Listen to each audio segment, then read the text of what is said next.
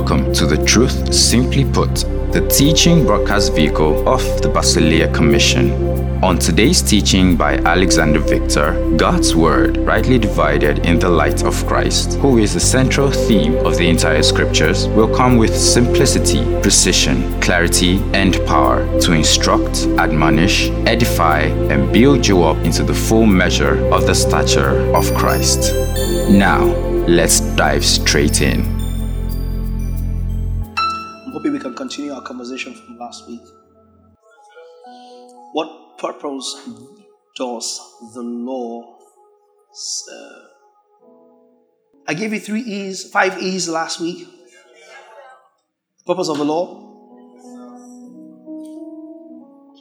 I've said it establishes the standard of God and then it ensures that man is without excuse, and then it exposes man's inability to measure up to God's righteous standard, and then it entraps. Yes? Entraps man groaning for redemption in Christ alone. Because the law cannot give redemption. I told you last week the law is good if used lawfully. Remember that Paul's letter to Timothy? The law is good if used lawfully. And the problem is that we have we are the ones that have given the law a hard time. By trying to make the law do what it's not designed to do. The law is not designed to save. Even when it is fully kept. The law is not designed to deliver, even when it's fully kept. It does not have the power to save. But now we have demonized the law and then even separated it from God because of how bad the law is. But scripture says the law is good and just and holy. So it entraps man. It entraps man. That's what the law does. And as far as that is concerned, the law is good because it is fit for purpose. Nothing better to entrap you than something we know you cannot keep. And if you kept it, it can't do nothing for you. Galatians 3 and verse 10. For as many as are of the works of the law are under the curse, for it is written, Cursed is everyone who does not continue in all the things which are written in the book of the law to do them. But that no one is justified in the, in the law or by the law in the sight of God is evident. For justification shall come about by faith. That's what the just shall live by faith means. The eternal life that you will come into shall only come about by faith. The just shall live by faith was not referring to by faith you will buy your car if you believe. That's not the context, duh. Do you see that? We're not talking about material things. Ah, I'm trusting God for a fruit of the womb. The just shall live by faith. Nah, that's not what it's talking about. Faith here is saving faith. Are you listening to me now? What kind of faith here? Saving faith, because that's what we're talking about. Justification. That's the context. So that no one is justified in the sight of God by the law is evident. Because the only way you can be justified is by faith. Okay, now can we see, I don't know, TPT, NLT, message? The obvious impossibility of carrying out such a moral program should make it plain that no one can sustain a relationship with God that way. The person who lives in right relationship with God does it by embracing what God arranges for him. Doing things for God, is the opposite of entering into what God doing things for God is the opposite of entering into what God does for you. I want doers. TPT. For the scriptures reveal, and it is obvious, that no one achieves the righteousness of God by attempting to keep the law. For it is written, those who have been made holy will live The Amplified. Now it is clear that no one is justified, that is, declared free of the guilt of sin and its penalty, and placed in right standing before God by the law. The law cannot do that. Before God by the law, for the righteous, the just, the upright shall live by. What's in New King James in verse 12? We're going all the way to verse 13 and then we'll skip to 19. Yet, the law is not of faith. The just shall live by faith. If the law were of faith, then you could imply that there could be a slim chance of the law managing to do something for you as far as justification is concerned. But we have a problem. The law is not of faith. But the man who does them, that law shall live by them. 13. Christ redeemed us from the curse of the law having become a curse for us, for it is written, Curses everyone who hangs on a tree. Of course, that the blessing of Abraham might come upon the Gentiles that believe. Go to verse 19. 19 through to 29. I said the law was given to entrap man, right? Yes, what purpose then does the law serve? That's what we're considering. Yes, it was added because of transgressions. Till the seed should come to whom the promise was made. Stay in 19. Give us, give us, give us NLT. Why then was the law given? It was given alongside the promise to show the people their sins. It was given alongside the promise. Why? Why? Why? Why? Because the promise is not sin conscious. The promise does not show, celebrate, or discuss sin. So it's given alongside with the promise to show people their sins. That's the law's job. The law was designed to last until. Full stop. The law was given to, designed to last until. Then we can fill up what the until means. We can qualify the until until the coming of the seed who was promised. God gave his law through angels to Moses, who was the mediator between God and the people. 20. Now, a mediator is helpful if more than one party must reach an agreement. Is that not so? A mediator does not mediate for himself. That's what King James says. But God, who is one, did not use a mediator when he gave his promise to Abraham. God came to Moses and, and to Abraham and said, Seeing as I have found no one greater to swear by, who went and searched? That's why I told you in this church. We don't sing, you searched all over. Where have you gone to search all over? But who went and searched? It was God. Hebrews makes it clear. God, seeing as he could find none greater to swear by. Who did the searching? Only, oh, listen to me. Only eternity can search eternity. How can time search eternity? Said even time. time cannot even search time. Only eternity can search eternity. Came back and said, you know what, Abby, you're stuck with me. I want to I want to ratify this promise and give you such an assurance. So I didn't want to just assume. You see, I'm, I'm a humble God. I didn't want to just assume that I'm the greatest.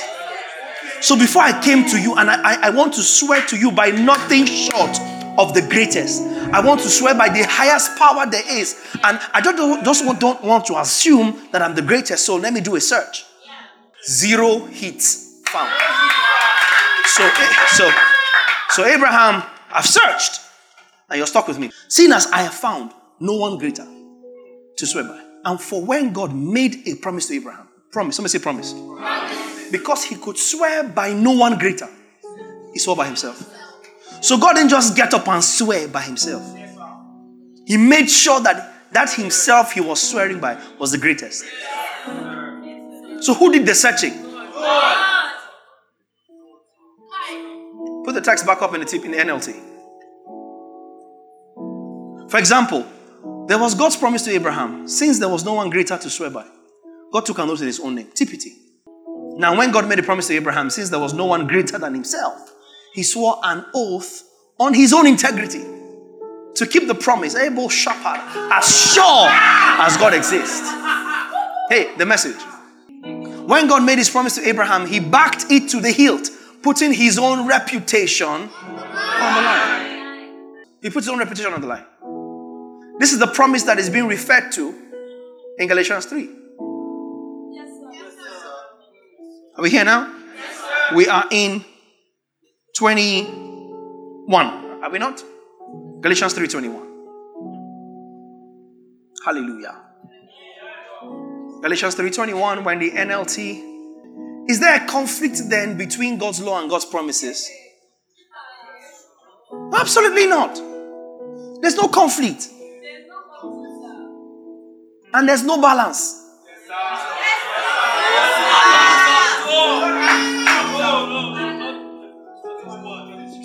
If the law could give us new life, we could be made right with God by obeying it.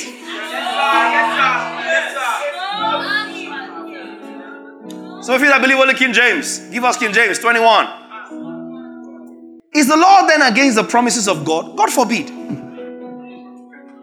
They're not fighting each other because if there had been a law given which could have given life, verily righteousness should have been by the law. But the law was never designed to give life, and the law knows. So there is no conflict between the law and the promise. The law is not trying to be the promise. Are you listening to me?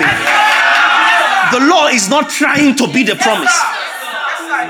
It was the promise that was ratified by himself.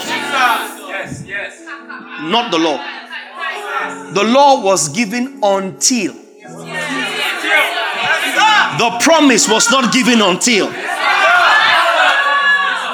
The promise was given the same quality of the eternal God. The law wasn't.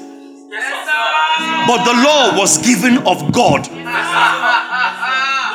You don't have to dismiss God from the law because you are fighting for the character of God. God gave the law for a season.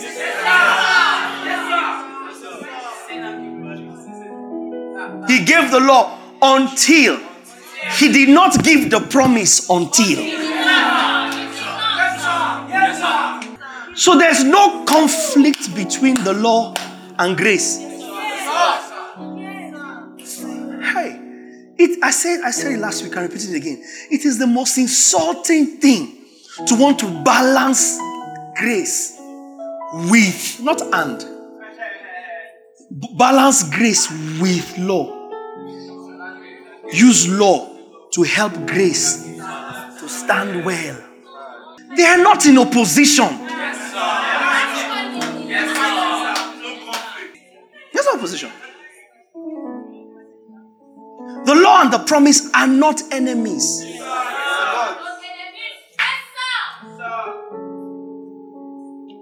The law was given until, but the promise was ratified with God swearing an oath. This is as permanent as God. This is as eternal as God.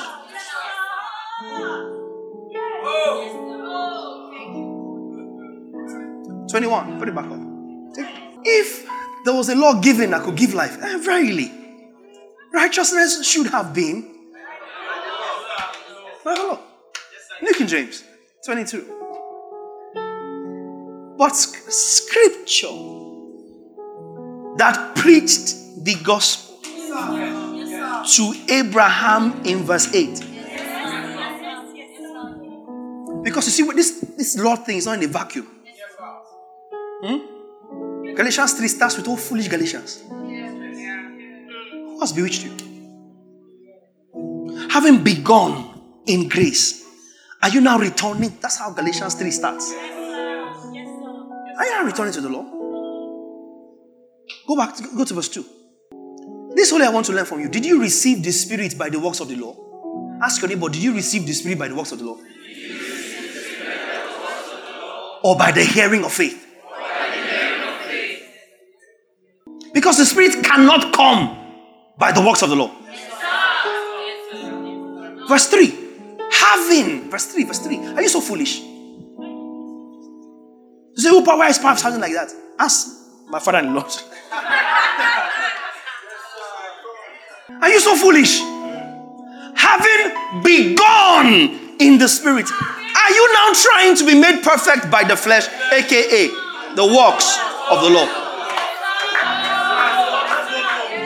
Yes, that's what Paul called flesh in this context. You trying to obey, please God by keeping the law of God is you walking in the flesh. Are you now being made perfect in the flesh? Next verse. Have you suffered so many things in vain? If indeed it was in vain. Next verse. Therefore, he who supplies the Spirit. Ah, Paul. Paul, Paul, Paul. He who supplies the Spirit to you and works miracles among you, does he do it by the works of the law? Or by the hearing of faith? He who supplies the Spirit to you and does all these miracles among you. Just as it's written, Abraham believed God and was counted him for righteousness. What does it mean that he believed God? Verse 7. That only those who of faith are sons of Abraham. Scripture foreseeing, verse 8. That God will justify the Gentiles by faith, by faith, and not by the works of the law. Do you understand the conversation? Preach the gospel to Abraham, saying, that scripture that had foreseen that God will save the Gentiles by faith. That scripture preach the gospel. What is the gospel? What do you understand the gospel to be?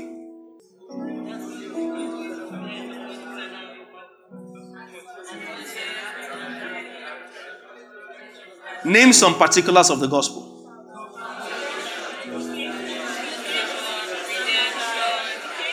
On account of what? On account of the finished work of Christ that happened where? Neither is there salvation by in any other.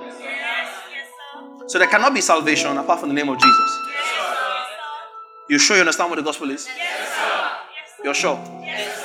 Scripture preached the gospel to Abraham. What, what did he say the gospel is? Yeah, finish work of Christ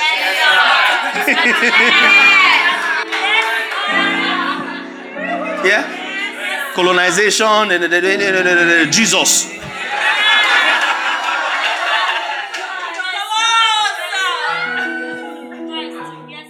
Christ.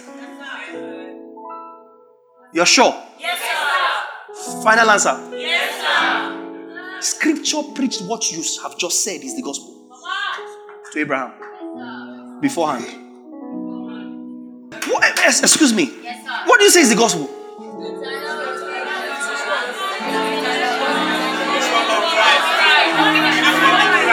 Bloody, bloody, bloody, blah. Finish work. Death, burial, resurrection, glorification of Christ. Is the gospel. Scripture preached that gospel to Abraham. 4,000 years before Jesus. John 8, 56, 57, and 58. Start from 54. John 8, 54. Scripture preach the gospel, eh? Yes, sir. Okay. Jesus answered, If I honor myself, my honor is nothing. It's, it's my Father who honors me, of whom you say that he's your God. Yet you have not known him, but I know him. If I say I do not know him, I shall be a liar like you, but I do know him, and I keep his word. Your father Abraham rejoiced to see my day. Your father Abraham rejoiced to see my day. He saw, I told you that Moses saw Christ at the burning bush.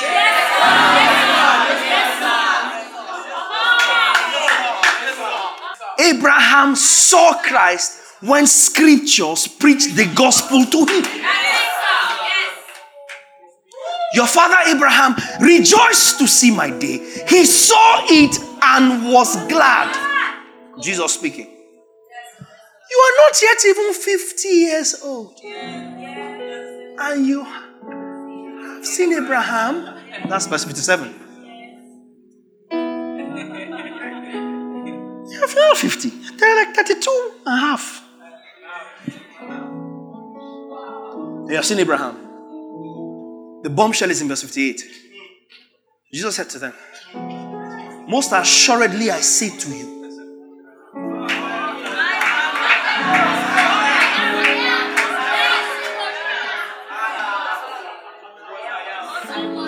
and every I am Jesus said was about salvation. Told you last week, I am the door, I am the good shepherd, I am the bread of life, I am the living water. I am the way, the truth, the life. I am resurrection. And every time Jesus says, I am, the context was the gospel. Salvation. Before Abraham was, I am. This was why, hey, can you handle this? This was why when God said to Abraham, Take your son, your only son that you love, go and kill him. Abraham had seen the son. So he had no problem carrying Isaac. This was where Abraham had faith from. To, to not to not inquire from Sarah how I want to do this thing. Mm-mm. Hebrews 11 said Abraham believed God was able to give him back from the dead.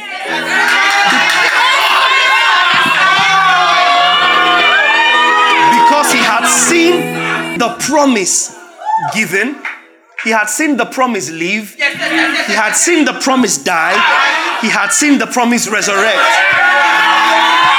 So when God told Abraham, take your son, sacrifice. Oh, come on. So Hebrews 11 would then say that by faith, Abraham believed that God was able to bring him back from the dead. Who had been resurrected? Hold on, hold on who had been resurrected by the time Abraham believed God could resurrect the dead. So, where did Abraham get that faith from? That the dead can live again.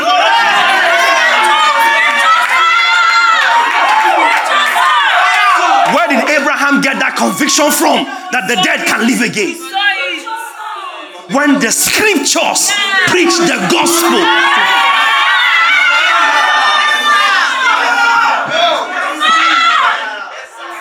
So he didn't think twice.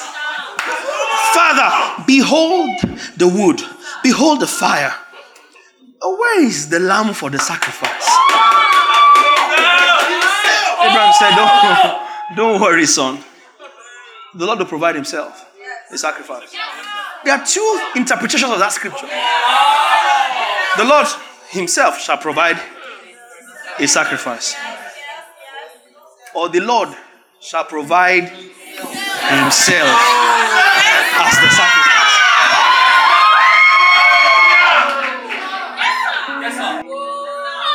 Scripture, foreseeing God would justify the Gentiles, preached the gospel, the promise to Abraham.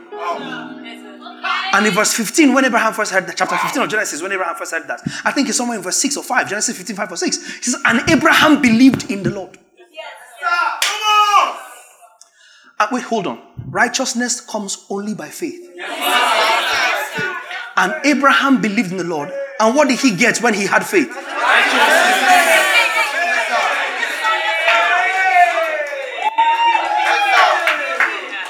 Why did he receive righteousness into his account? Because he had. and not believe that the Lord can give him a child. He believed in the Lord. So when Paul says in Galatians 3 8, Abraham heard the gospel saying, In thy seed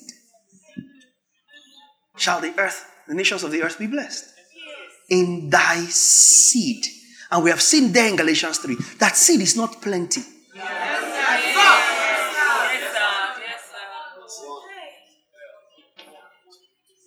Are you getting it now? Yes, sir. Verse 22. Galatians 3 22. When Galatians 3. The law was given to entrap man. Hmm? Entrap man. Entrap man. The law is, the law is good. The, law doesn't have a problem. We're the ones that are trying to make the law problematic. So that scripture promised the gospel to Abraham and gave him a promise. And that promise was ratified in chapter 6 of Hebrews by an oath. God ensured the infallibility of the promise by an oath he swore upon himself. Hmm? God said, I swear to God. Hmm? And, I, and I'm swearing to God in all humility oh, because nobody said I no check. I checked to see something greater than me because this, this promise I'm about to give you, this promise cannot fail as long as I'm me, but I need, I need to be sure that whatever is greater is what I want to use to swear this promise to you. So God didn't just go, you know what, I'm God. He searched. Came back to her and said, you know what? I'm still the greatest. And then he swore the promise to Abraham by two immutable things, by which is impossible for God to lie. His oath and his promise, or his word and his promise. He swore that. Preach, preach the gospel to Abraham. That same scripture that preached the gospel. Because he had preached the gospel and set it in motion. Came and cried scripture for seeing that God will justify the Gentiles through faith. For seeing. Seeing ahead. Foresight. Because scripture foresaw that and preached the gospel, and the law was given or going to be given along with the promise, took all of us that were going to be justified by faith and confined us under the law. Because only people that are bound can be set free.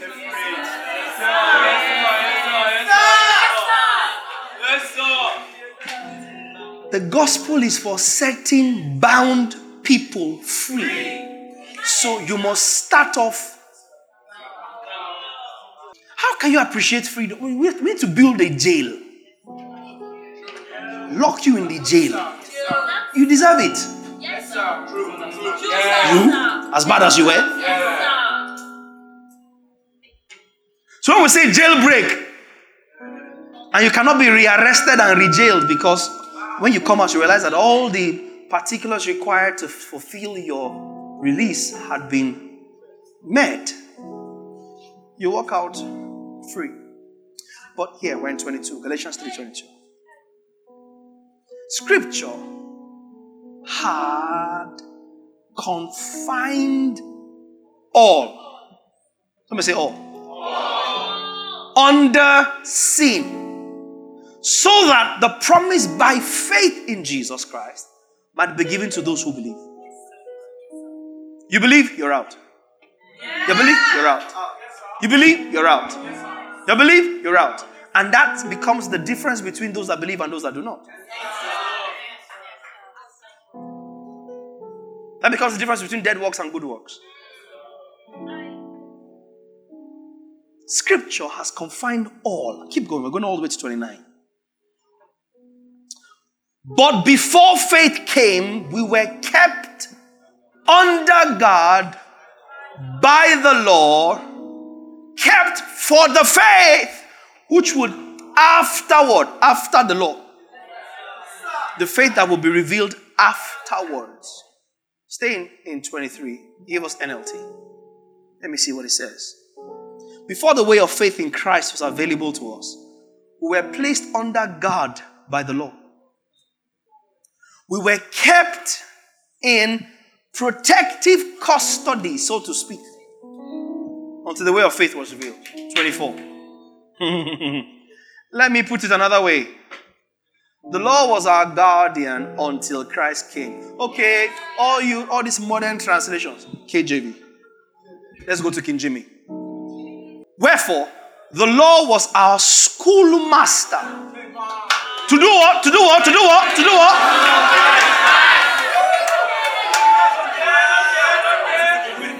Shebi, King James, in whom thou trusted. Wherefore the law was our schoolmaster, our tutor, and the jobs of the law was clear. You know, the law knows exactly what it was designed to do. Yes, sir. Yes, sir. Yes, sir. It's JD, it's very clear. Clear job description. Bring us to Christ that we might be justified. You see why I started by saying, Who has bewitched you? Does it make sense now? I say, who, who has bewitched you? Why are you so foolish? Are you so foolish? Why are you trying to let people make you believe that the law can do what the law itself knows? It cannot do.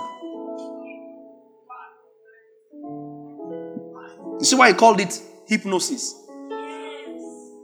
So you see, look at it critically now. Us, us, grace preachers. Because that's me. Yeah, take a good look at me. I'm a man of a preacher of grace. I'm not a man of a preacher of law.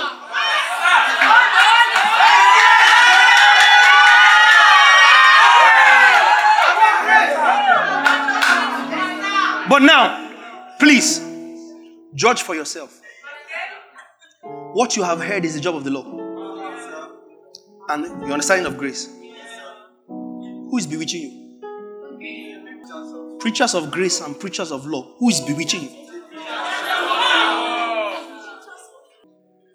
Wherefore the law was your schoolmaster to bring you unto Christ. That he, Christ, justify you by faith. And we're the ones deceiving people. Be deceived in the name of Jesus.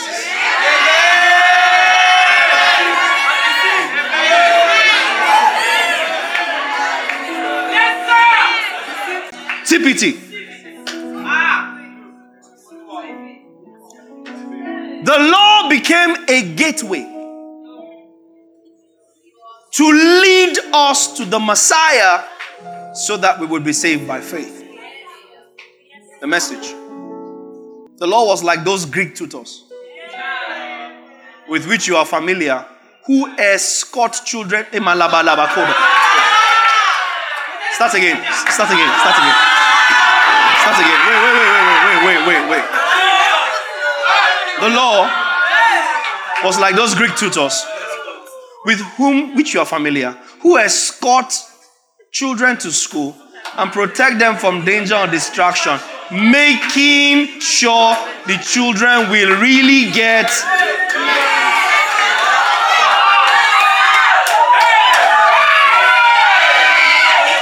You want to branch here, no? My first here. Try and put up. Why are you looking there? Eyes front. I have one job to deliver you to Jesus.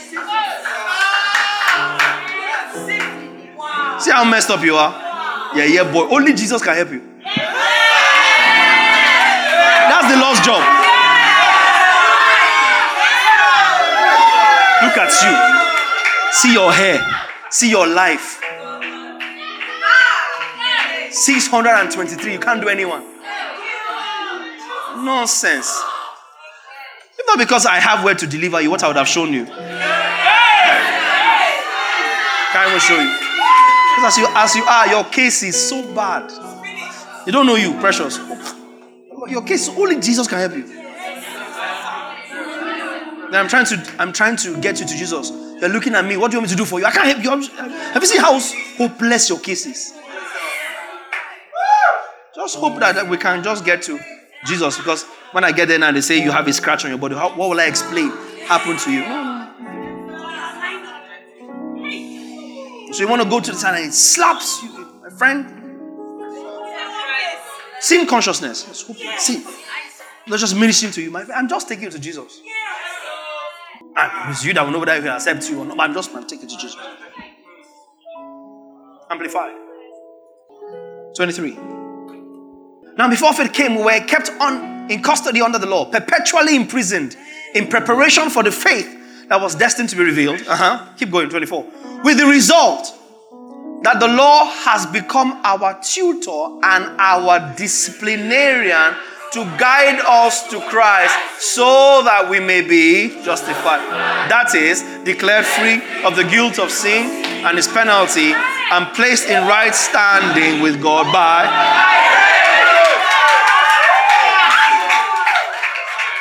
I need to get to verse 29. Galatians 3:25. Now we're in 25. But after faith has come, what what what what what what what what what what what what what,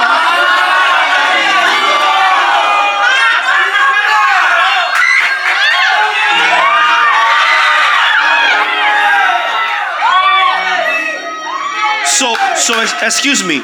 How are we supposed to balance How? I, mean, I don't know. I don't know.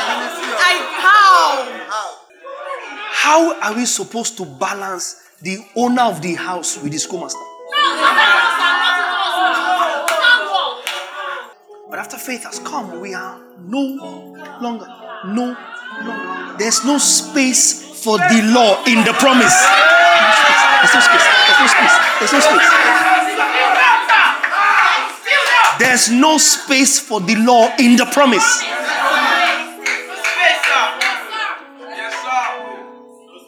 Even the boys' quarters of the promise. So, how do we balance this, brother?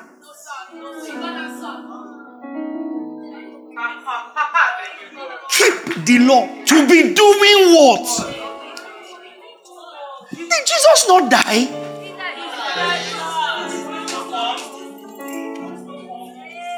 But I thought you pray in Jesus' name. I thought you tried to use his blood to do one or two things. Is that Jesus? That Jesus is the faith that the Lord kept us bound to deliver us unto.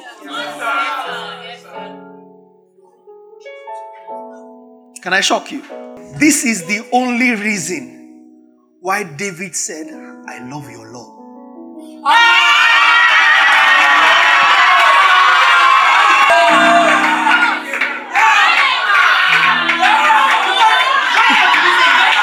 Because nobody enjoys keeping the law. Yes, sir. Yes, sir. Come on, Mercy. David was not celebrating the law because he could keep it. Did David keep the law? Eh, Excuse me. David, David, David, David. See, listen, listen. As far as law is concerned, as far as, listen to me carefully. As far as law is concerned, listen to me carefully. As far as law is concerned, Ahab is a saint compared to David. David. But see, if you see so much of Jesus, if you prophet single-handedly prophesied the majority of the prophecies concerning Jesus, you love the law. Because now you understand the purpose. So David is not necessarily following the law. He's just following the law. Watch his prayers. Restore. Take not your Holy Spirit from me. Holy Spirit that can only be given after Jesus has resurrected. Restore unto me the joy of.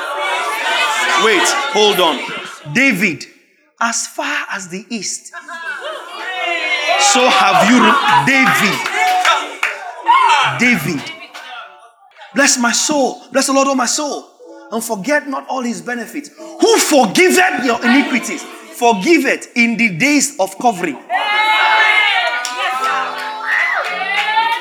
In the days where priests were covering people's sin. David got up and said, Who forgiveth iniquity? David gets up in that era. Forget not all his benefits. Go on, next verse. The very first thing he says Who redeems your life from destruction? Who crowns you with loving kindness and tender mercies? Who satisfies your eyes with good things? As far as it is on the west, so have you removed, so have you removed my transgressions from me. Somebody laid hold of the promise in the era of grace. Laid hold of the promise. Psalm 103. Yes, just come on. Verse 12. As far as the east is from the west, so has he. Has. This is not Paul speaking. As far as east is from the west, so has he removed. So has he removed our transgression. Imagine David prophesying this, singing this hymn in, in service. And the Levites are looking at him. the Levites on the law are looking at him. What's this? Removed. So, as far as David was concerned, be doing your yearly ritual. We have moved. I say, we have moved. So he loved the law because he understood its value, its purpose, the end. He could see the end. He could see the end. 25. 25. Galatians 3, we're in 25, we're in 25, we're in 25. Give us a few translations of 25. This is New King James. Give us, you know, just run through. But now you have arrived. Eh, but now, eh, but now you have arrived at your destination, which is to say, next slide, by faith in Christ, you are in.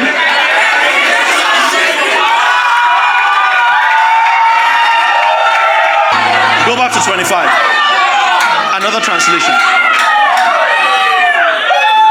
And now that the way of faith has come,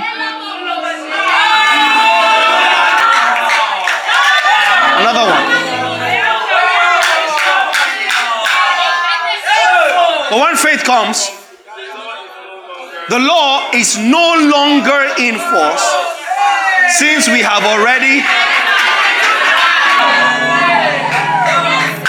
Okay, stay here amplified. But now that faith has come, we are no longer under the control and authority of a tutor and. Yes. 26, New King James. I need to get to 29. I need to try and get to 29. For you are all sons of God through faith in Christ Jesus. Through faith. What the law could not do, in that it was weakened in the flesh. What the law could not do in me what the Lord could not do, faith did. And the law is not of faith. Yes, sir. Yes, sir. Yes, sir. Yes, sir. Did you see that earlier? You are sons of God through faith in Christ Jesus. 27. For as many of you as were baptized into Christ have put on Christ. 28. There's neither Jew nor Greek. There's neither Jew nor Greek. There's neither slave nor free. There's neither male nor female. For you're all one in Christ Jesus. 29. And if you are Christ's, then you are Abraham's seed. Heirs according to what? Somebody say what the law could not do. What the law could not do. The promise did. Come on, give God praise. Take a seat. That was the fourth E. To entrap man. Fifth and last E. To enable man to see and receive God's original plan. Grace. I've told you before. You, you realize that the law came after the promise? Moses came after Abraham. In fact, 430 years. Moses came 430 years after the promise. Look, Galatians 4. Look at Galatians 4. The law was given to enable man to see and receive God's original plan, God's grace. God has always been a gracious God. Ah, always. Galatians 4:21. See how he even starts. Paul. How Paul starts it. Tell me. It sounds very sarcastic. Very sarcastic. You who desire to be under the law. Do you not hear the law? Do you not hear the law you want to be under? Next verse. For it is written that Abraham had two sons, the one by a bondwoman, the other by a free woman. Keep going. But he who was of the bondwoman was born according to the flesh. Read this last week. And he of the free woman through promise. Which are which things are symbolic? For these are the two covenants, the one from Mount Sinai, where the law was received, which gives birth to bondage, which is Hagar. For this Hagar is Mount Sinai in Arabia and corresponds to Jerusalem, which now is, and is in bondage with her children. But the Jerusalem above is free, which is the mother of us all. 27. For it is written, Rejoice, O barren, you who do not bear, break forth and shout, you who are not in labor, for the desolate has many more children than she who has a husband.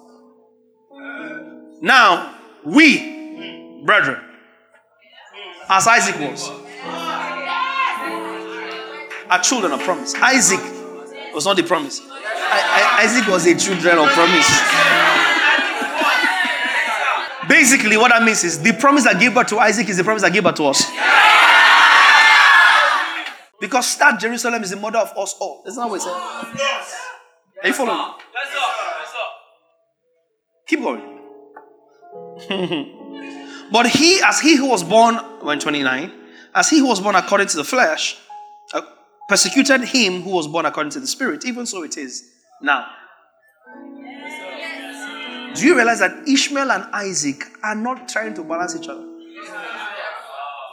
Ishmael doesn't want Isaac to live. And so when we handle the word unskillfully, what are we doing? We use the law to attack grace. Does that make sense? We pitch the law against grace.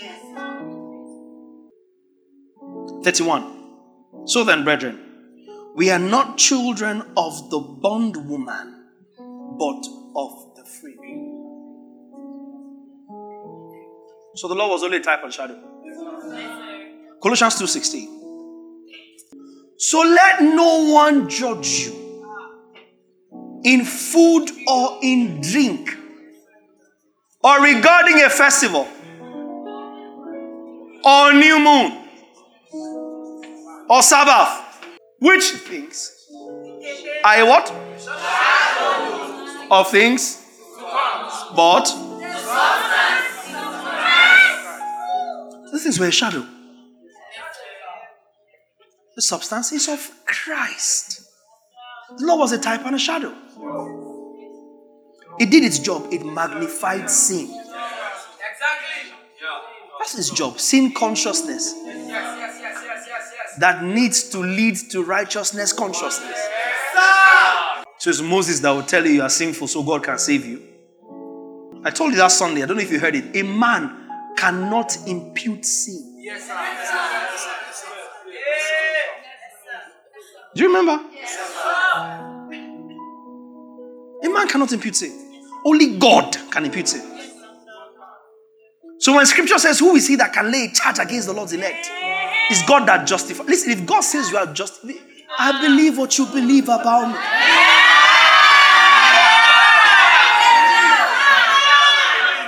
Ah, God says you are justified. You are feeling guilty, you are an unbeliever.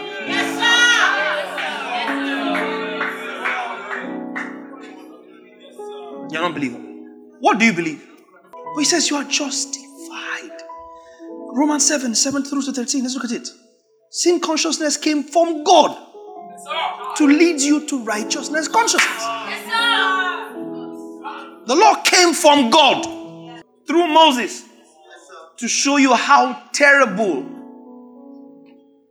how shitty a mediator a man can be. Yes, sir. The idea was that you reject Moses. Like Moses rejected Moses. Remember last week? Moses did not follow Moses. He didn't follow the law. Mountain is burning with fire, consuming people. Moses is inside the mountain, talking to God as a man talks to a friend. Does that sound like what law does?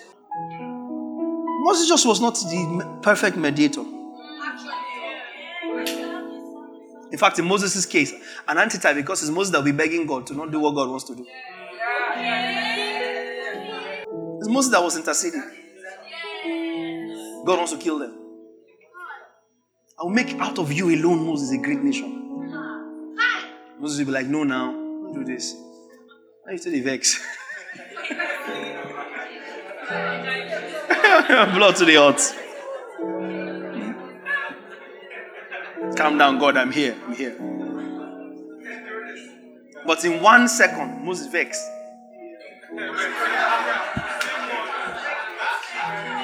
Who is on the Lord's side? Remember, it was Moses that said that. The ground opened and swallowed people that God wanted to save. Sons of Levi turned and killed their brothers. Over 60,000 men. Why were these things happening? To show you that Moses is not a good mediator. That's all. To show you that under Moses' mediation, people still died. So that you will say, No, thank you, Moses, you have done well. This is why it is instructive for the binding house. That Moses led them to the promised land but did not enter. Yes, yes, yes, yes, that's right, sir. Yes, sir. Yes, sir. Yes, sir. He could not have entered. Yes, sir. It was just the way. Law, law, the way law. Schoolmaster, take you okay. Are you okay now? You have crossed the Jordan. You're okay.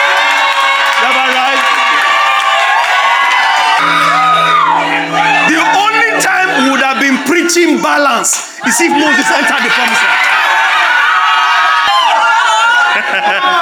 That's the only time we can have a balanced matter to talk about.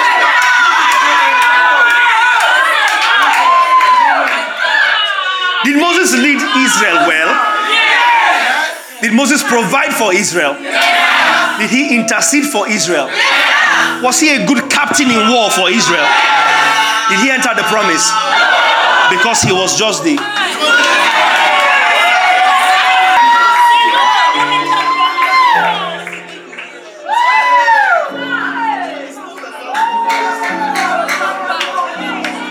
Think God is think God is stupid?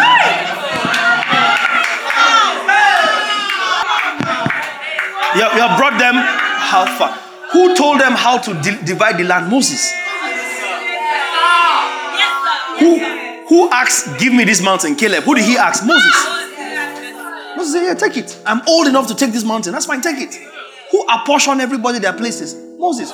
Who told them when you cross over and conquer the land, make sure Ephraim and Manasseh said settle? Moses. Who said in every city you settle, create cities for the Levites? Moses. He set everything in place. Got them there. That was as far.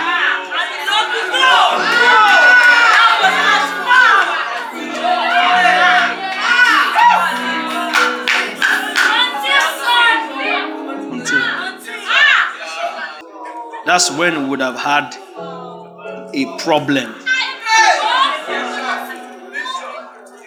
Because you have to ask yourself, what then is Moses doing in the promised land?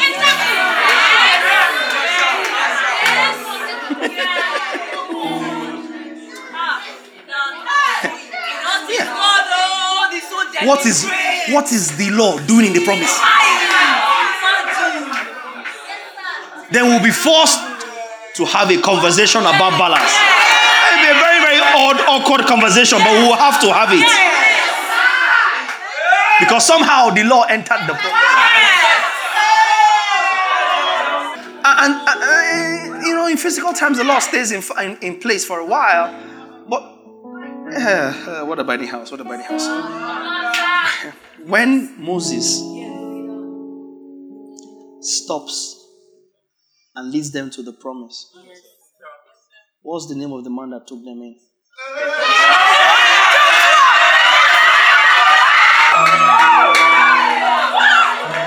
What does his name mean? Jehoshua. The Savior along with his salvation. Moses brought them out. Jehoshua took them in. And now that they are in, they don't need Moses.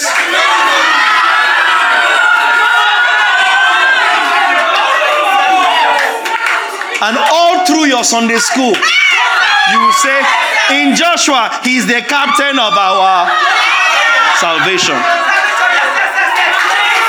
Is that not so? In Joshua, is the captain of our salvation. You didn't know what you meant. So the promise is here. We're in the promise. There's no room for the law. The law did not smell the promise.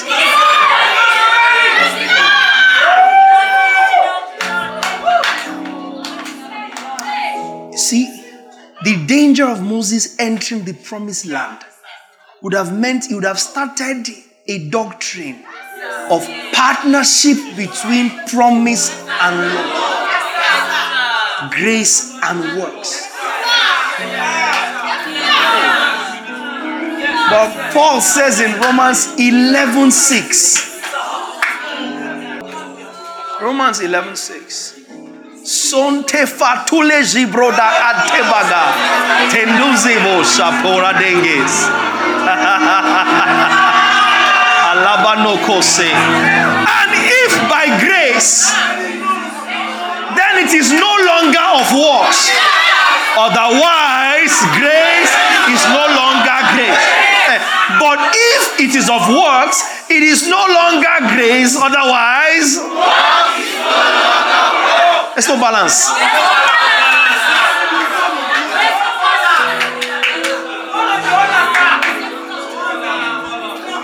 It is either this or that. So now they were keeping the law in church for the law to do what? Really? For the law to do what? It was given as our tutor to lead us unto Christ so that we could be justified by faith. Romans 5 1. Therefore, having been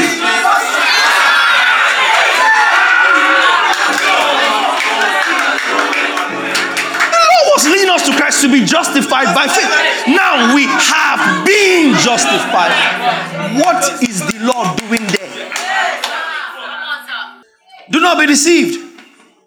The Old and the Law Testament covenant are together ratified in Christ. Now that is, it sounds true. It's deadly mixture. Because that implies that Christ came, brought old covenant, it's all right, and then he kind of improved it and brought a new one, and then combined them together. You, you, you know what that, that, that becomes? It becomes 1999 Constitution as amended. What that means is you took two or three sections, two or three subsections, a couple of paragraphs, and just tweaked them a little bit. But it's basically the same thing as amended. With all due respect, sir, scriptures doesn't teach that. The scripture doesn't teach that. It doesn't, scripture does not teach that. And unfortunately, look at the troublesome scripture that we use to perpetrate that error. Matthew 5. 17. Do not think that I came to destroy the law or the prophets. I did not come to destroy, but to fulfill. See, wahala deo. Somebody says, I'll give you 2,000. They didn't have it. After a while, they paid. And they have paid. So now Pastor John is here. He has a record ratified that blessing made a pledge. And that pledge was something that was binding. He then receives a record that she has paid her pledge. Wisdom did not pay. So come. This person pledge for today's food. Pledge not paid. Pledge paid. Two things or two people that have the same thing in common. What they have in common is food we're going to eat. That's what matters. Johnny is standing there and he's their pastor. Wheezy has to pay. Does Johnny think of blessing in terms of today's need? Was all our budget for cooking today met? The answer is no. Simply because this human being has not paid. It's not rocket science. If our bill, if our budget was 100 G's and somebody did not pay 1,000, it means we have a deficit of 1,000. Whether or not we pulled off. So the fact that we have pulled off the cooking today does not, it, it might even be that we changed the ingredients a little bit to work around the lack of money. But the fact that we, are, we have cooked doesn't mean that Uncle Wisdom is absorbed of his risk. He must pay. So as long as the matter of cooking is brought up from the record holder, this one has a responsibility. Now, we have a deficit. Let's say it's 1,000. Johnny cannot be requiring that deficit of Blessing Thomas. So if there's consequence or penalty for not fulfilling this pledge, if it falls on this person, it couldn't possibly or even remotely mm. fall on this person. Mm-hmm. Mm-hmm. Because this person has fulfilled pleroi, has completed, has met the obligation of this particular need. So she cannot be plagued, cannot be charged, cannot be victimized, cannot be punished to the degree that this person's stomach will run. Does that make sense? I have not come to abolish the law.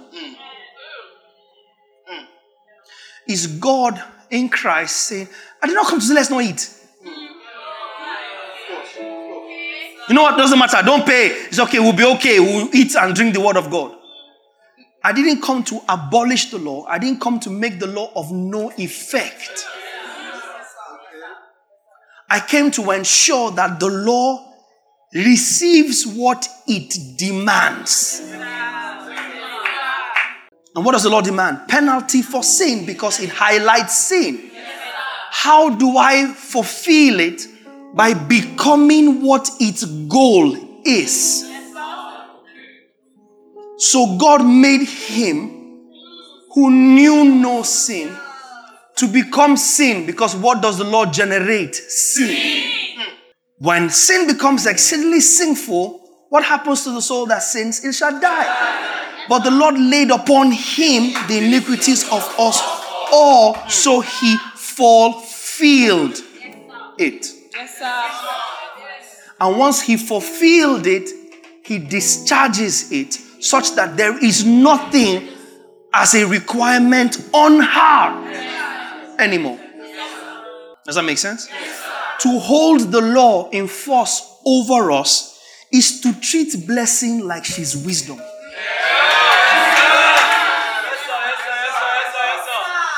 If she has paid what she pledged, She has fulfilled her vow.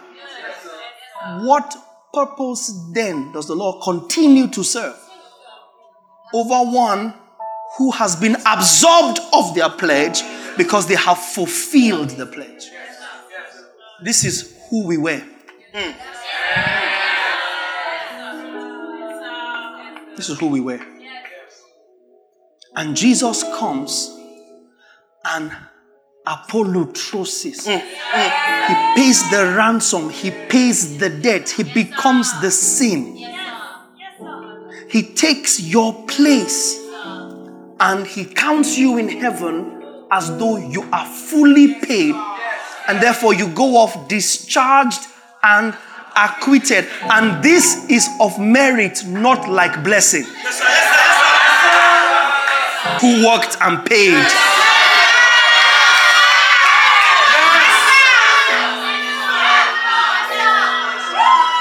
This will be like that person now who will be humble enough to say, I'm the one that they are talking about that I have not paid. And somebody will get up and say, How much did you owe for today's cooking? 2000 I'll pay it. Jesus does that. So, was there a law that you fell foul of? Yes. Was there something the Lord demanded that you could not fulfill? Yes. Jesus I didn't come to make the law of no effect. In other words, I didn't come to say, Oh, who uh, you're, you're owing for food. What is even what is even food? What nonsense is food? We came to eat the word of God. We have eaten the word of God, and you're telling me food, my friend. What is food? For- forget about the food. Jesus says that's not what I came to do to the law. Because for Jesus to do that to the law would be for Jesus to start to fight his father. On the other hand, if Jesus had done that, then you'd have believed that God had nothing to do with the law. So Jesus just came and. After all, it was angels that give it. God didn't know what was going on. So now that Jesus came, just you know, just throw it away. But no, he didn't. He said, I didn't come to abolish it. I came to give the law what the law required. Now, if he gave the law, Colossians 2 15. Colossians 2. Start from 13. Start from 13. 13 and 14. Um, yeah, I went to 15. But 13 and 14, particularly with particularly verse 14. And you, being dead in your trespasses and the uncircumcision of your flesh, he has made alive together with Christ, having forgiven how many? Your trespasses, comma, having wiped out the listen to the words carefully the handwriting of requirements that was against us which was contrary to us and he has taken it out of the way having nailed it to the cross when he died as your sin on the cross he paid the requirement of the law so the law died along with the sin on the cross because who was nailed on the cross, physically speaking? Jesus. His body. As what? As sin. Sin being the end result of what? The law. Because it was the law that equipped sin. So when he died and your sin died, what died along with it? Romans chapter 7. From verse 1. Or do you not know, brethren? For I speak to those who know the law. Do you not know that the law has dominion over a man as long as he lives? For the woman who has a husband is bound by the law to her husband as long as he lives. But if the husband dies, she's released from the law of her husband. So then, if while her husband lives she marries another man, she will be called an adulteress, but if her husband dies, she is free from that law, so that she is no adulteress, though she has married another man. Now we run with this and trying to make it the marriage doctrine. It's about marriage. Four. Therefore, my brethren, you also have become through the. Am I, am I teaching you?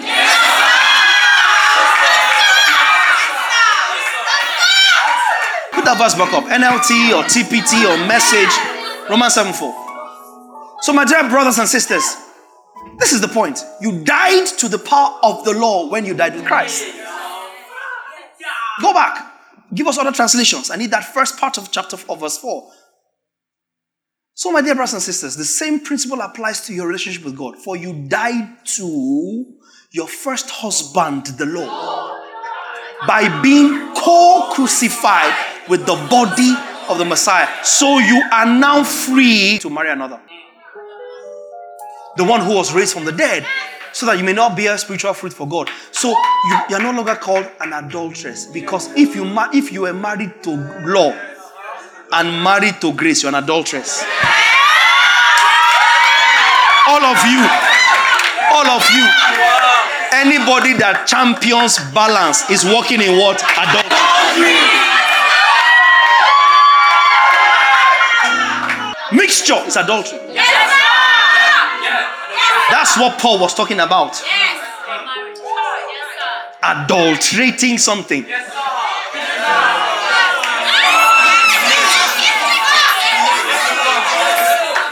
When you adulterate something, say, this thing has been adulterated. That's adultery. So for it to not be adultery, the first one should die. Then you are legally free to marry the second. So he took sin, took the law, the handwriting of ordinances against you. That was because sin has never been your friend. And sin thrived because of the law. So when he took law, took sin, and killed it on his body, what died? The power of the law over you. How can we balance death with life? For the ministry of death, 2 Corinthians 3 7. Ministry of death, which had glory. How can we balance life with death? So when he died, we died. Our sin died, the power of the law died. The law has no hold over us anymore. We can't have two husbands. I refuse to adulterate. I can't have two husbands. So you see how many people who have only slept with one woman who are who are in adultery? I've only slept with one man all my life. Wicked and adulterous generation. When Jesus said that, he was not referring to people who are sleeping with men. Perverse and adulterous generation. What's he referring to? People that are mixed, mixing, adulterating, adulterous generation. You are bragging. Been married for 19 years. Being with one woman. So what? Being with one woman, but you're being with two husbands. 40 years in the Lord, you're being with two husbands.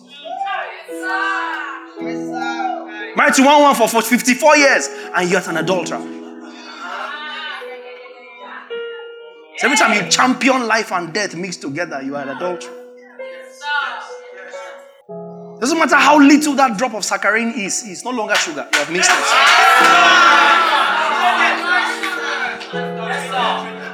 Jesus says, I've come to fulfill the law, plerosai, to make full, to complete, to accomplish, to finish, so that it elapses. Fulfill, fulfill. Plerosai, from plero. To finish so that it elapses. To perfect and consummate to perform and to bring into realization. Let me take you back to understanding this gospel series too. Yes, Romans 10 4. For Christ is the telos, is the end of the law for righteousness. To everyone who believes, performance dies. Faith is born, performance dies. Christ is the end of the. How did he fulfill it? I'm drawing a line there. It's a good place to continue next week. How did he fulfill it? It is it is terrible. It is terrible to attempt to give grace a better name by adding two capsules of the law. At that point, isn't it Galatians 5 4? I think. At that point, what have you done? You are falling from grace. You who attempt, yes, you have become estranged from Christ. You who attempt to be justified by law, you have.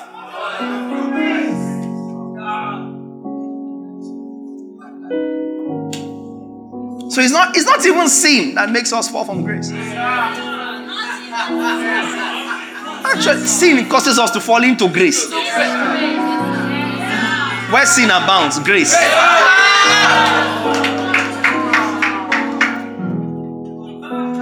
So when when you when, when do you fall from grace? When you return or resort to the law for justification and righteousness. And then maybe Sunday or the next Sunday we'll deal with that lame theological argument that um, every every society without law is lawless. So you're saying God? Have you have you encountered that before? You see, it's a, it's a very sad thing when people try and use intellect that they don't have to argue the scriptures. There's a level of intellect that if you had functional intellect, not academic intellect, functional intellect. If you had functional intellect, there are certain arguments you would never postulate, you would never prefer certain arguments. If you had functional intellect, zero spirit, functional intellect, there are some arguments you will not enter into. Because at the point where we start to pander such arguments that how can God leave his people lawless? You are saying you are a better God than God in handling people he died to save, such that God saved them but had no plan to sustain them.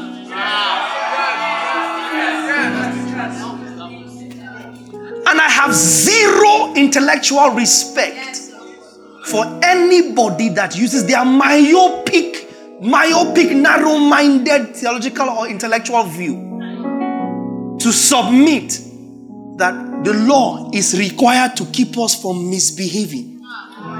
Because God cannot live a society without laws. That's very stupid intellectual argument.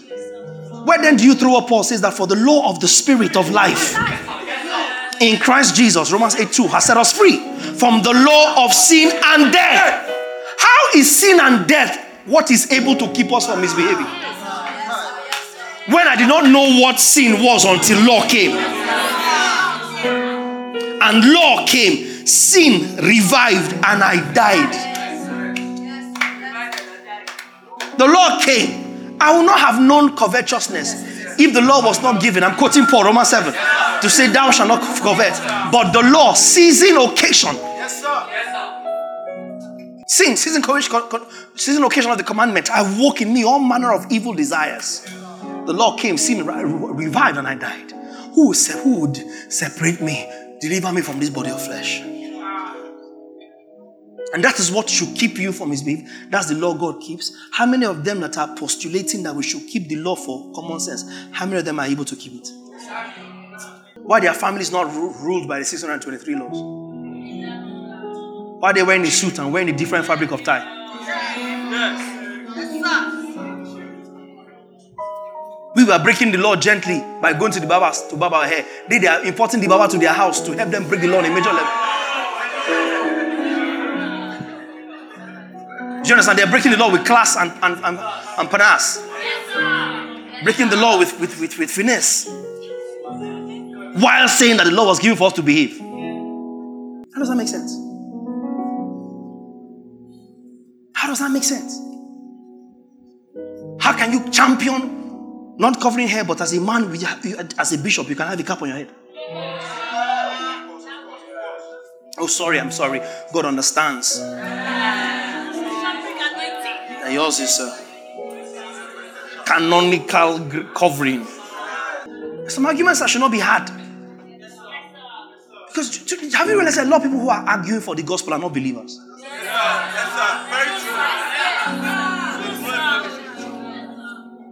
They're not believers. Most people are arguing for balance are not believers. God doesn't leave us lawless. How can God just leave us without the law? So, in your own thinking and reasoning, it is the law of Moses that can keep us. Why hasn't it made the society better till today? Why can't even the Jews keep it? Is the law responsible for the moral decadence in society? Some arguments are baseless.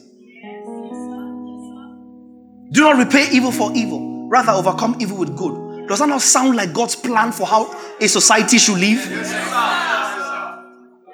Forgiving one another as God in Christ forgive you. Does that not sound like God's will for how society should live? Let all bitterness and clamor and envy and resentment be put away from you with all lies and all malice. Does that not sound like God's desire for how you should live? Let he that stole steal no more, but work with his hands that he might have what to have and what to give others. Does that not sound like God's plan?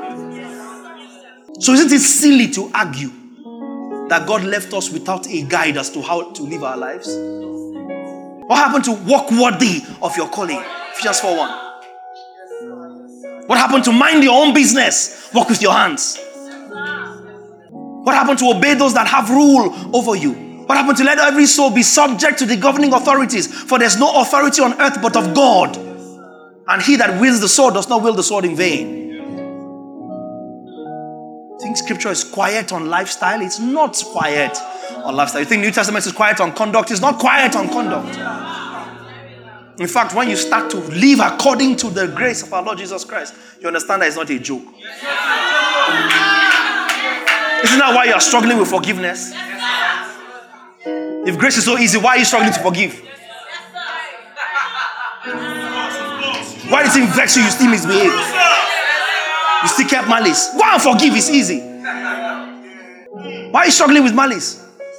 If grace is cheaper, cheaper than law, cheap. Do what you like. Why are you angry? It's cheap. Now they pay you. Are fighting for 10% that if it's not complete, you enter offering account. But in grace, they gave all that they had. All, Acts chapter 4, all, they gave all that they had, such that no one had anything that was his. They had all things in common. Go and do it. That's grace. Fighting 10%.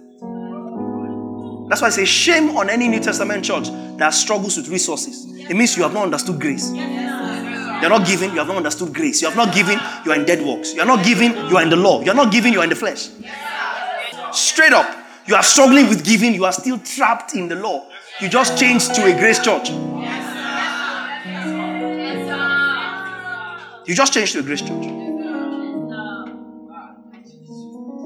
You are balancing law. Come and pray with us. And don't pray in understanding, pray in the spirit. He hasn't left us rudderless. He hasn't. He's given us the culture of the kingdom. And that supersedes the law of Moses. It does. Be led by the Spirit, be carried by the Spirit. It's more superior than thou shalt not. The problem is you have your free will has to come into play in the kingdom culture. And that's why you must renew your mind so you can conduct yourself according to the culture of the kingdom. Are you listening to me now? You must renew your mind. But grace is not a free ticket. I've said over and over grace is not license for nonsense. If we're struggling, there are areas in our lives where we have weaknesses and our minds are, on, are yet unrenewed. All of us, no exemption. All of us. And we cannot go to the Lord to help us. The Lord doesn't have the capacity to even comprehend what we're dealing with. Our weaknesses are too strong for the Lord. Our weakness, our weakness, our what, what you are struggling with, your addiction, what you're, is too strong for the Lord. It will burn the Lord. Isn't that what grounds the Lord to a halt?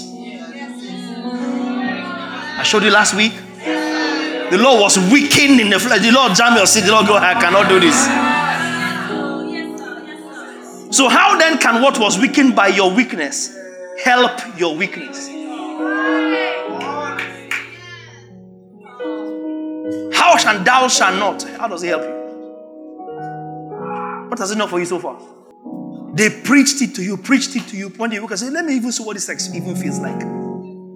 A lot of young people that had sex for the first time had it out of curiosity, not out of desire. And that curiosity was because they, they built such an altar. Built such a big altar around it. The man of God come and say, Oh, I, I was a virgin till I was 29. I never drank, I never smoked. So what's your what's your scorecard? What do you get for not drinking or smoking? Righteousness cometh not by not smoking or not drinking. The measure of the blood that paid for the non smoker is the measure that paid for the smoker. And God does this so that no man shall boast before him. What nonsense? I've never smoked all my life. So what? For one, I haven't smoked. I haven't smoked all my life, but so what? It just means maybe I have cleaner lips and clearer lungs, neither of which have anything to do with salvation. Neither. So the journey of sanctification is that your conduct is matching your reality. And the Lord hasn't left us without those guidelines. It's the call everywhere in my Bible I see those. I write the, the kingdom culture. I draw lines everywhere. All of Ephesians 4, Ephesians 5, Colossians 3, Colossians 4. I mark them and I write their kingdom culture. Because it's, it's how we should live our life. There's one right here. You see where I put it? Kingdom culture. All of that. Let me read for you so you can see. Therefore, putting away lying, let each of you speak truth with his neighbor. Kingdom culture. For we are members of one another. Be angry and do not sin. Kingdom culture. Neither let the sun go down on your wrath, nor give place to the devil. Let him who stole steal no longer. Rather, let him labor, working with his hands what is good, that he may have something to give to him who has need. Let no corrupt word proceed out of your mouth but what is good and necessary for necessary edification, that he may impart grace to the hearers. And do not grieve the Holy Spirit of God, which whom you have been sealed for the day of redemption. Let all bitterness, wrath, anger, clamor, evil speaking be put away from you with all malice, and be kind to one another, tender hearted, forgiving one another, even as God in Christ forgive you. Be imitators of God, their children. Walk in love as Christ has loved us and given himself for us, an offering and a sacrifice to God for a sweet smelling aroma. And he goes on and on and on. Do it and let me know if the Lord has anything on you. Therefore, do not be unwise. See that you walk circumspectly. Do not be drunk with wine wherein is excess, but be filled with the Spirit. And all through the scripture, that's another one day. You see, kingdom culture Put to, to death your members which are of the earth fornication, uncleanness, passion, evil desire, covetousness, idolatry. Because upon these things the wrath of God is coming upon the sons of disobedience, in which you yourselves once walked in when you lived in them. But now you yourselves are to put off all these anger, wrath, malice, blasphemy, filthy language out of your mouth. Do not lie to one another, since you have put off the old man with his deeds and have put on the new man who is renewed in knowledge according to the image of him who created him. Therefore, as the elect of God, holy and beloved, put on tender mercies, put on kindness, put on humility, put on meekness, put on long suffering, bear with one another, forgive one another. If anyone has a complaint against another, even as Christ forgave you, so also you must do. But above all these things, put on love, which is the bond of perfection and let the peace of God rule in your hearts, to which you are also called in one body, and be thankful. Let the word of Christ dwell in you richly and in all wisdom. Wives, submit to your husbands as is fitting in the Lord. Husbands, love your wives and do not be bitter towards them. What is left out? Why does this need balancing? Balancing from where? Thou shalt not.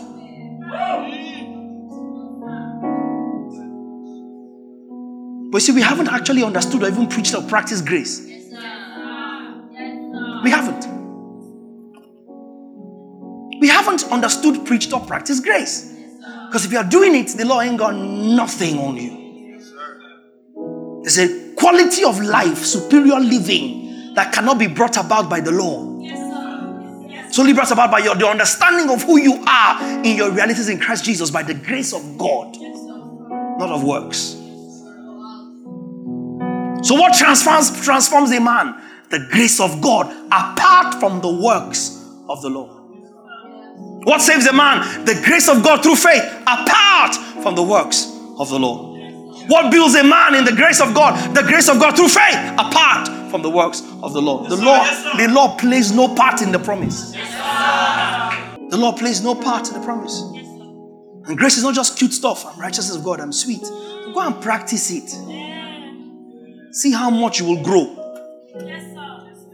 See how much you will mature in a split second just by practicing the grace of God. Give like the grace of God and see. Yes, sir.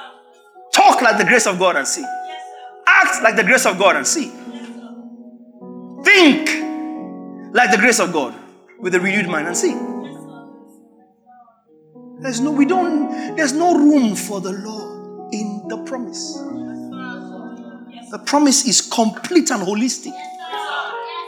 It is. It is.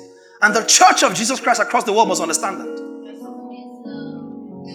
Understand and see the law for what the Lord did, and for what the law cannot do, and for what the law has never claimed to be able to do. Thank the Lord, send it an offering, and say, You did well. You have brought us now to He who has justified us. Now we stay here.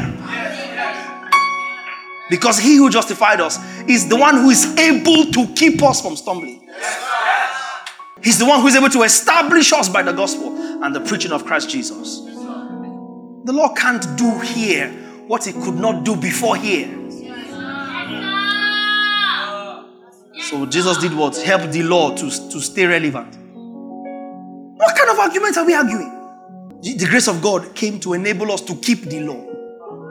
I'm telling you theological positions out there. The grace of God came to enable you to keep the law. So when you keep the law, what is the outcome? What can the law give you? What can the law do for you? The Lord was a tutor to point you to Jesus. Jesus now came and helped you to keep the law. So, so that you can do what with the law? Go back to Jesus.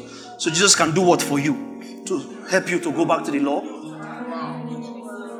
Is that a God you'd be interested in serving? Does that, would that be a God that sounds like he knows what he's doing? The servant served the son. The son supplanted the servant.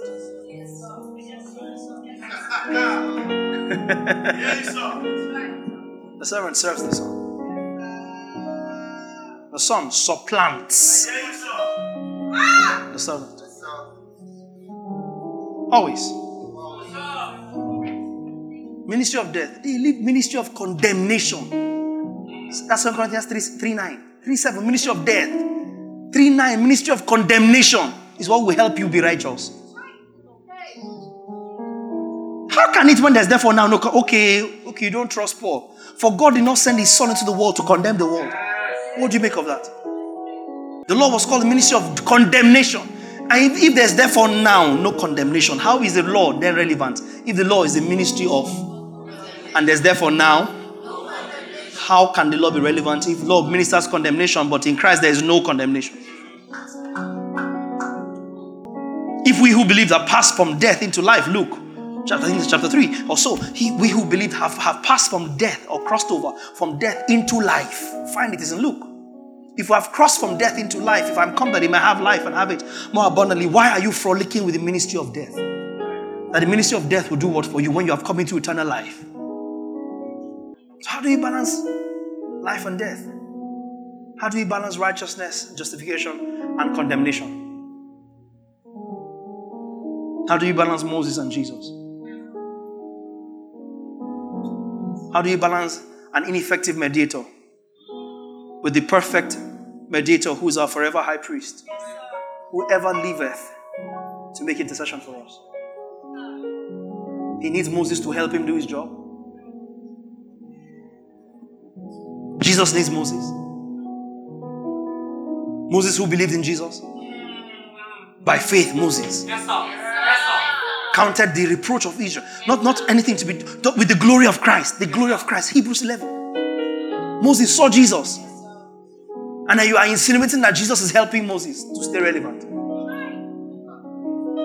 Moses saw Jesus and left Egypt, not because he killed somebody. I showed you yes last week. Not because he killed somebody. Hebrews 11. By faith, Moses, 23. 24. By faith, Moses, when he became of age, refused to be called the son of Pharaoh's daughter. Refused. So there was some point in the narrative that Moses himself did not write down where Moses refused to be called the son, identified as the son of Pharaoh's daughter. Choosing rather, 25, to suffer affliction with the people of God than to enjoy the passing pleasures of sin. 26, look at this carefully. Moses esteemed the reproach of Christ greater riches than the treasures of Egypt.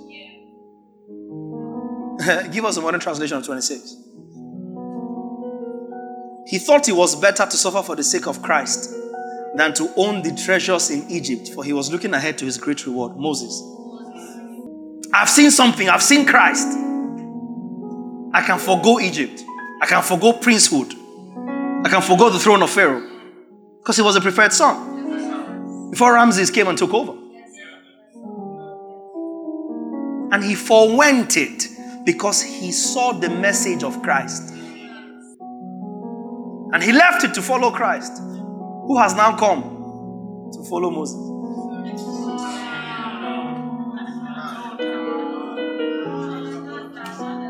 How can that be a salient argument?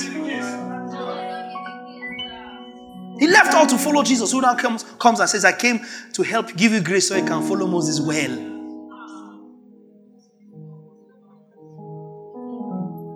God in time past, various ways, spoke to our fathers through the prophets.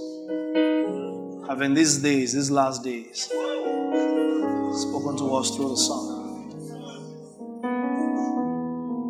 Spoken to us through the Son. Oh, ye slow of heart to believe what the prophet spoke concerning us. I'm beginning at Moses and all the prophets and Psalms. He spoke, expanded to them to think in scripture concerning himself. These are they which speak of me. He tells them in John 5 and 39, it's, it's, it's Moses that will judge you. You search the scriptures, you think in them, in them, you think in them, you have eternal life. But these are they which testify of me, and you refuse to come to me for life. Scriptures do not give eternal life. You are searching the scriptures because you think you will find eternal life in them. Scriptures cannot give you eternal life the way sal- the law cannot give you salvation. The scriptures do not give life.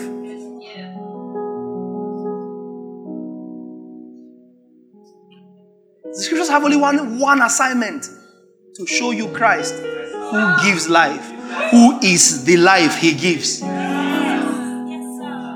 So, just like I said, you can be married for 50 years to one woman and be an adulteress. It's the same way you can know the Bible and read it back and forth five times a year for 40 years and have no life. have no life. You know it, you can quote it. But you have no life. Because the scriptures don't give life. And Jesus says, You feel I'm standing in front of you, you can't come to me for life. But these scriptures testify of me. For Moses wrote of me. Moses wrote of me. Jesus did not write of Moses. Moses wrote of Jesus. The law was preparing for the promise. And now Jesus comes and Jesus should serve Moses. The law has done its job. He did a great job. I mean, look at you. Look at you. You're saved. Thanks to the law. you could admit I needed saving. Whose ministry was that? The law. You can admit I cannot help myself. Take me to Jesus. Who facilitated that journey? Things I used to do, I do them no more. Things I used to do, I do them no more. Remember that song? The things I used to do, I do them no more. There's a great change since I met. Before you met God, what were you in? The law. And the things you used to do, you did them that time. So the law couldn't stop you from doing the things you used to do. Thou shalt not did not stop you. You. So what is responsible for your transformation? The grace of God has appeared to all men, teaching them fleeing all ungodly lusts. If you are being transformed, it is grace. Are you listening to me? If you are growing, it is grace. If you are evolving, it is grace. If you are gaining discipline, it is grace. If you are growing in self control, it is grace. And listen to me. Look at me. You are growing.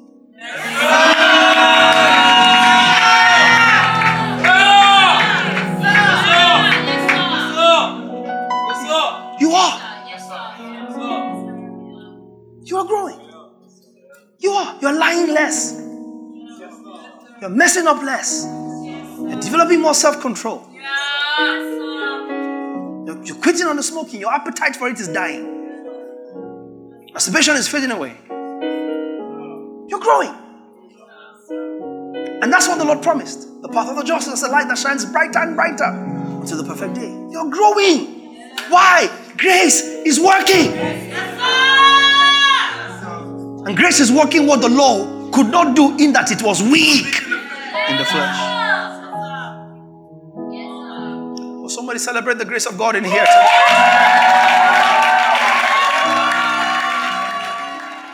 Well, that's it for today's teaching. We trust it has been worth your time.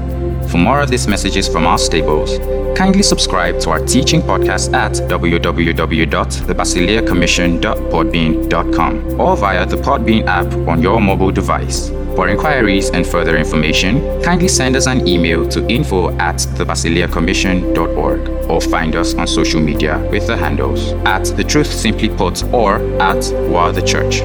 You can also send us an SMS, call us, or connect with us via WhatsApp on plus 234 70 881 8864. Finally, if you would like to give to support the work that we do, kindly follow the Patreon link in our podcast or contact our office for details. Thank you.